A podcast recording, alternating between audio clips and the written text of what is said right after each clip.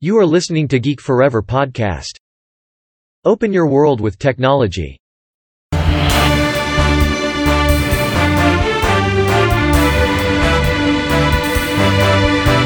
This is Geek Daily.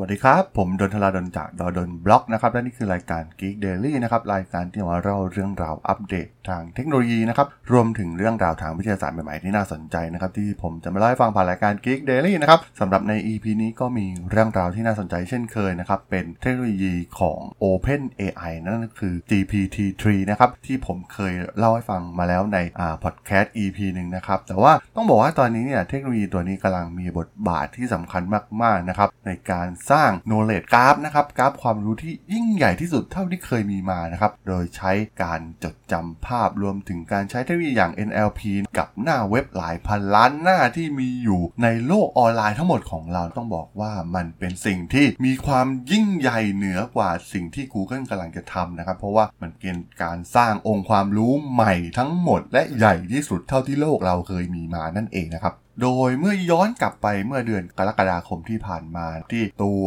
โมเดลของ GPT-3 เนี่ยได้ออกมานะครับ ซึ่งต้องบอกว่าเป็นสิ่งที่น่าสนใจมากๆนะครับกับความสามารถในการสร้าง content นะครับที่ดูราวเหมือนกับว่ามนุษย์เนี่ยสามารถเขียนได้นะครับซึ่งเป็นความก้าวหน้าครั้งสำคัญเลยก็ว่าได้ในวงการ content ออนไลน์ของโลกที่จะเกิดขึ้นในอนาคต แล้วก็ตอนนี้เนี่ยตัว model GPT เนี่ยก็ยังสามารถที่จะเติมโค้ดแบบอัตโนมัตินะครับเพื่อเติมช่องว่างในช่องของ Spreadsheet ใน Excel ได้นะครับโดยทำการค้นหาข้อมูลจากที่พวกเขามีนะครับเราสามารถ key ข้อมูลเข้าไปออย่างตัวอย่าง เช่น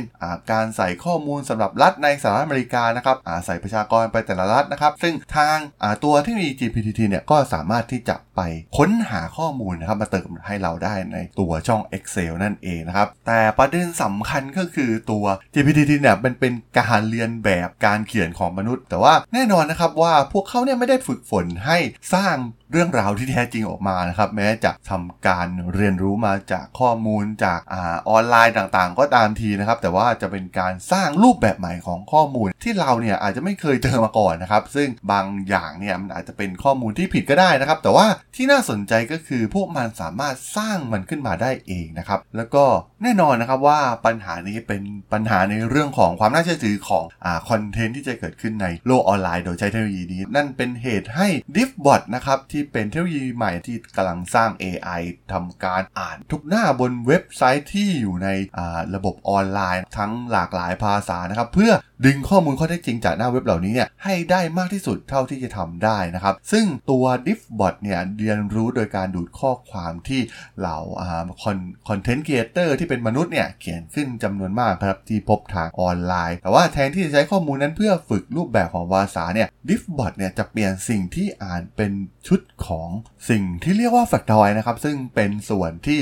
ใช้ในการสร้างคอนเทนต์รวมกับอีกส่วนหนึ่งก็คือ ส่วนของหัวเรื่องนะครับ กริยานะครับวัตถุซึ่งจะมารวมกันเป็นประโยค รวมถึงสร้างเป็นบทความหรือคอนเทนต์ออกมานั่นเองนะครับ ซึ่งตัวอย่างของการใช้ Diffbot เนี่ย เช่นตัวนักข่าวนะครับดักลาสเฮเวนเนี่ยทำงานที่ MIT Technology Review รวมถึง Diffbot เองก็รู้ได้ว่า MIT Technology Review เนี่ยเป็นบริษัทสื่อ ซึ่งตัวเทคโนโลยีเนี้ยของ Diffbot เนี่ยก็ทำการเชื่อมโยงกับข้อมูลอีกหลายพันล้านส่วน แล้วก็รวมถึงึงข้อเท็จจริงต่างๆ แล้วก็ทำการเชื่อมโยงกัน แล้วก็สร้างสิ่งที่เรียกว่า knowledge graph หรือว่ากราฟทางด้านความรู้นั่นเองนะครับซึ่งแน่นอนนะครับว่า knowledge graph เนี่ยมันไม่ใช่เทคโนโลยีใหม่นะครับมีมานานหลายสิบปีแล้วนะครับเป็นแนวคิดพื้นฐานในการวิจัย AI ในยุคแรกๆนะครับ แต่ต้องบอกว่าการสร้างแล้วก็การดูแลรักษาตัว knowledge graph เหล่านี้เนี่ยมักจะทำด้วยมือซึ่งทำได้ยากนะครับ โดยไม่กี่ปีที่ผ่านมาเนี่ย Google ได้เริ่มใช้ตัว knowledge graph ในคำค้นหาต่างๆของพวกเขา เช่น ค้นหาคำว่า Katy Perry เนี่ย คุณก็จะเห็นช่องถัดจากผลการค้นหาคำหลักที่จะบอกว่า Katy Perry เนี่ยเป็นนักร้องนักแต่งเพลงชาวอเมริกันนะครับที่มีเพลงอยู่ใน YouTube Spotify Deezer แล้วก็สามารถเห็นได้อย่างรวดเร็วว่า เธอเนี่ยได้แต่งงานกับ Orlando Bloom เธออายุ 35 5 ปี และก็มีทรัพย์สินมูลค่า 125 ล้านเหรียญนนะครับ และอื่นๆนะครับแทนที่จะมีการสร้างลิงก์ไปยังหน้าที่เกี่ยวกับเคที่เพอร์รี่นะครับ Google เนี่ยก็จะให้ข้อมูลข้อเท็จจริงเกี่ยวกับเธอที่ดึงมาจาก Knowledge Graph นั่นเองนะครับ ซึ่งเราสามารถที่จะไปลองทดสอบดูได้นะครับในระบบ Google แต่ว่า Google ก็ต้องบอกว่าทำเฉพาะคำค้นหายอดนิยมเท่านั้นนะครับ แต่ว่าสิ่งที่ Diffbot จะทำเนี่ยต้องการทำเพื่อทุกอย่างนะครับ ด้วยการทำให้กระบวนการต่างๆเนี่ยเป็นไปโดยอัตโนมัตินะครับ ซึ่งดิปปอดเองเนี่ยสามารถสร้างสิ่งที่จะเป็น knowledge graph หรือกราฟความรู้ที่ใหญ่ที่สุดเท่าที่โลกเราเคยมีมานะครับ ซึ่งต้องบอกว่าสิ่งที่ Diffbot กำลังจะทำเนี่ยมันเป็นสิ่งที่ยิ่งใหญ่กว่า สิ่งที่ Google จะทำนะครับ ต้องบอกว่าในโลกเราเนี่ยมันมีไม่กี่บริษัทที่สามารถที่จะรวบรวมข้อมูลในเว็บสาธารณะทั้งหมดนะครับ เพราะว่ามันต้องใช้ต้นทุนที่สูงมาก แล้วก็ใช้เซิร์ฟเวอร์การประมวลผลที่ค่อนข้างใหญ่มากๆนะครับเราจะเห็นได้ว่าแค่ Google เนี่ยก็มี Data Center อยู่มากมายทั่วโลกแล้วนะครับซึ่งในส่วนนี้นะครับวิกตอเรียลินนักวิจัยจาก Salesforce นะครับได้กล่าวถึงเทคโนโลยีของ Diffbot นะครับว่ามันเป็นถือเป็นความพยายามครั้งสำคัญอย่างมากนะครับของมนุษย์ในการสร้างฐานความรู้ขนาดใหญ่ได้นั่นเองนะครับ ส่วนนักวิจัยอีกคนอย่างไฮโกะพอลฮามที่เป็นนักวิจัยจากประเทศเยอรมันเนี่ยก็เห็นด้วยในเรื่องดังกล่าวนะครับ เพราะว่าเขามองเห็นว่าระบบอัตโนมัติเนี่ยเป็นวิธีเดียวในการสร้างองค์ความรู้ขนาดใหญ่ด้วยตัว knowledge graph นั่นเองนะครับแน่นอนนะครับว่าสิ่งสำคัญที่สุดนั่นก็คือการรวบรวมข้อเท็จจริง ซึ่ง AI ของ Diffbot เองเนี่ยจะอ่านเว็บต่างๆ เหมือนมนุษย์ แต่ว่ามีความเร็วกว่ามากด้วยการใช้เบราว์เซอร์ Chrome เวอร์ชันพิเศษที่จะทำการนำเอา AI เนี่ยมาคอยวิเคราะห์พิกเซลดิบของหน้าเว็บในแต่ละส่วนนะครับ แล้วก็ใช้อัลกอริทึมในการจดจำรูปภาพ เพื่อจัดหมวดหมู่หน้าเว็บเป็นประเภทต่างๆ 20 ประเภทนะครับ รวมถึงวิดีโอ รูปภาพ บทความเหตุการณ์กระดานสนทนาต่างๆนะครับ จากนั้นจะระบุองค์ประกอบหลักบนหน้า เช่นบรรทัดแรกจะเป็นผู้แต่งคำอธิบายผลิตภัณฑ์ หรือราคานะครับ โดยใช้เทคโนโลยีอย่าง NLP นะครับเพื่อดึงข้อเท็จจริงจากข้อความต่างๆ ที่อยู่ในโลกออนไลน์มาใช้งาน ซึ่งตรงนี้เนี่ยถือว่าเป็นเทคโนโลยีที่น่าสนใจมากๆนะครับ เพราะว่า d i f b o t เนี่ยจะดึงข้อมูลข้อเท็จจริง จากหน้าที่เขียนในภาษาใดๆก็ได้นะครับ ซึ่งหมายความว่าสามารถตอบคำถามเกี่ยวกับตัวอย่างเช่นเคที่เพอร์รี่เอง โดยสามารถใช้ข้อเท็จจริงที่มาจากบทความในภาษาจีน หรือภาษาอาหรับ แม้ว่ามันจะไม่มีคำว่าเคที่เพอร์รี่เองก็ตามนะครับ ต้องบอกว่าเป็นสิ่งที่น่าสนใจมากๆนะครับ ซึ่งการท่องเว็บเหมือนมนุษย์ทำให้ AI เนี่ยเห็นข้อเท็จจริงเดียวกันกับที่เราเห็นนะครับ นอกจากนี้ยังหมายความว่าอาจจะต้องเรียนรู้การท่องเว็บเหมือนเรานั่นเองนะครับ ซึ่ง AI จะทำการเลื่อนแท็บต่างๆ สลับแท็บนะครับ คลิก pop-up ซึ่งทำทุกอย่างที่มนุษย์ทำนะครับ AI ต้อง้องเล่นเว็บเหมือนกับอ่าเหมือนเล่นวิดีโอเกมนะครับเพื่อสัมผัสกับทุกส่วนของหน้าเว็บ โดย Diffbot เองเนี่ยจะรวบรวมข้อมูลเว็บแบบไม่หยุดแล้วก็สร้าง knowledge graph ใหม่ทุก ๆ 4-5 วัน ซึ่งจากข้อมูลของทีมนักวิจัยเนี่ย AI เนี่ยจะทำการเพิ่มจำนวน 100ถึง150 ล้าน entity ในแต่ละเดือนนะครับ เมื่อมีข้อมูลใหม่ๆ ปรากฏขึ้นทางออนไลน์ รวมถึงบริษัทได้ทำการใช้อัลกอริทึม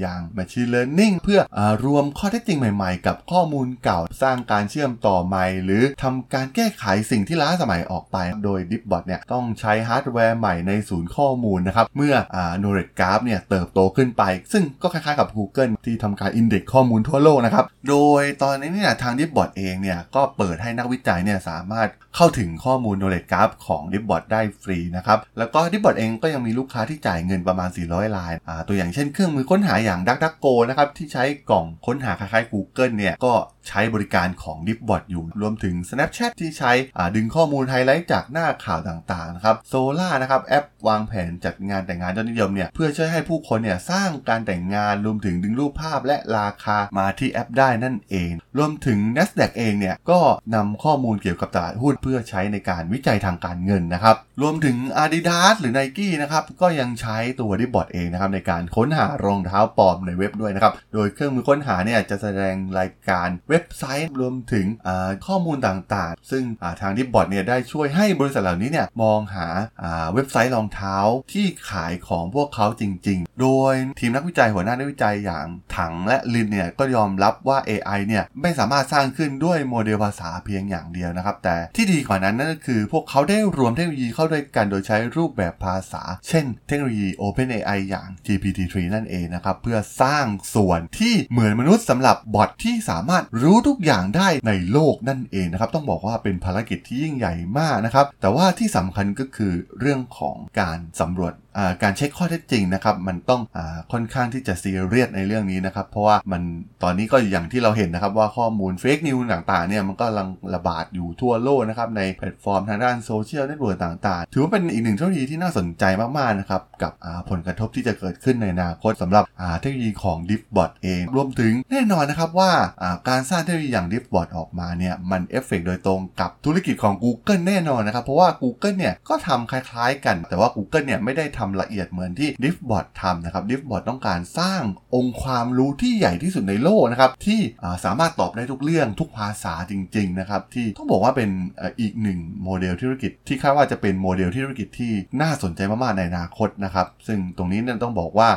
ให้จำชื่อนี้ไว้เลยนะครับว่า d i f b o t เนี่ยในอนาคตเนี่ยผมคิดว่าน่าจะมีบทบาทที่สำคัญมากๆ ไม่ต่างจาก Google Facebook หรือว่าบริษัทยักษ์ใหญ่ทางเทคโนโลยีอื่น ๆ เลยนะครับหากพวกเขาสามารถสร้างองค์ความรู้ระดับนี้ได้จริงๆนะครับสำหรับใน EP นี้นะครับที่ว่าด้วยเรื่องราวของ d i f b o t เนี่ยผมก็ต้องขอจบไว้เพียงเท่านี้ก่อนนะครับสำหรับเพื่อนๆที่สนใจเรื่องราวอัปเดตข้อมูลทางเทคโนโลยี ข้อมูลทางวิทยาศาสตร์ใหม่ๆที่น่าสนใจนะครับที่ผมจะมาเล่าให้ฟังผ่านรายการ Geek Daily สามารถติดตามมาได้นะครับทางช่อง Geek Forever Podcast ตอนนี้ก็อยู่ในแพลตฟอร์มหลักทั้ง Podbean Apple Podcast Google Podcast Spotify YouTube แล้วก็จะมีการอัปโหลดลงแพลตฟอร์ม Blockdit ในทุกๆตอนอยู่แล้วด้วยนะครับถ้ายังไงก็ฝากกด Follow ฝากกด Subscribe กันด้วยนะครับสำหรับใน EP นี้เนี่ยผมก็ต้องขอลากันไปก่อนนะครับ เจอกันใหม่ใน EP หน้านะครับผม สวัสดีครับ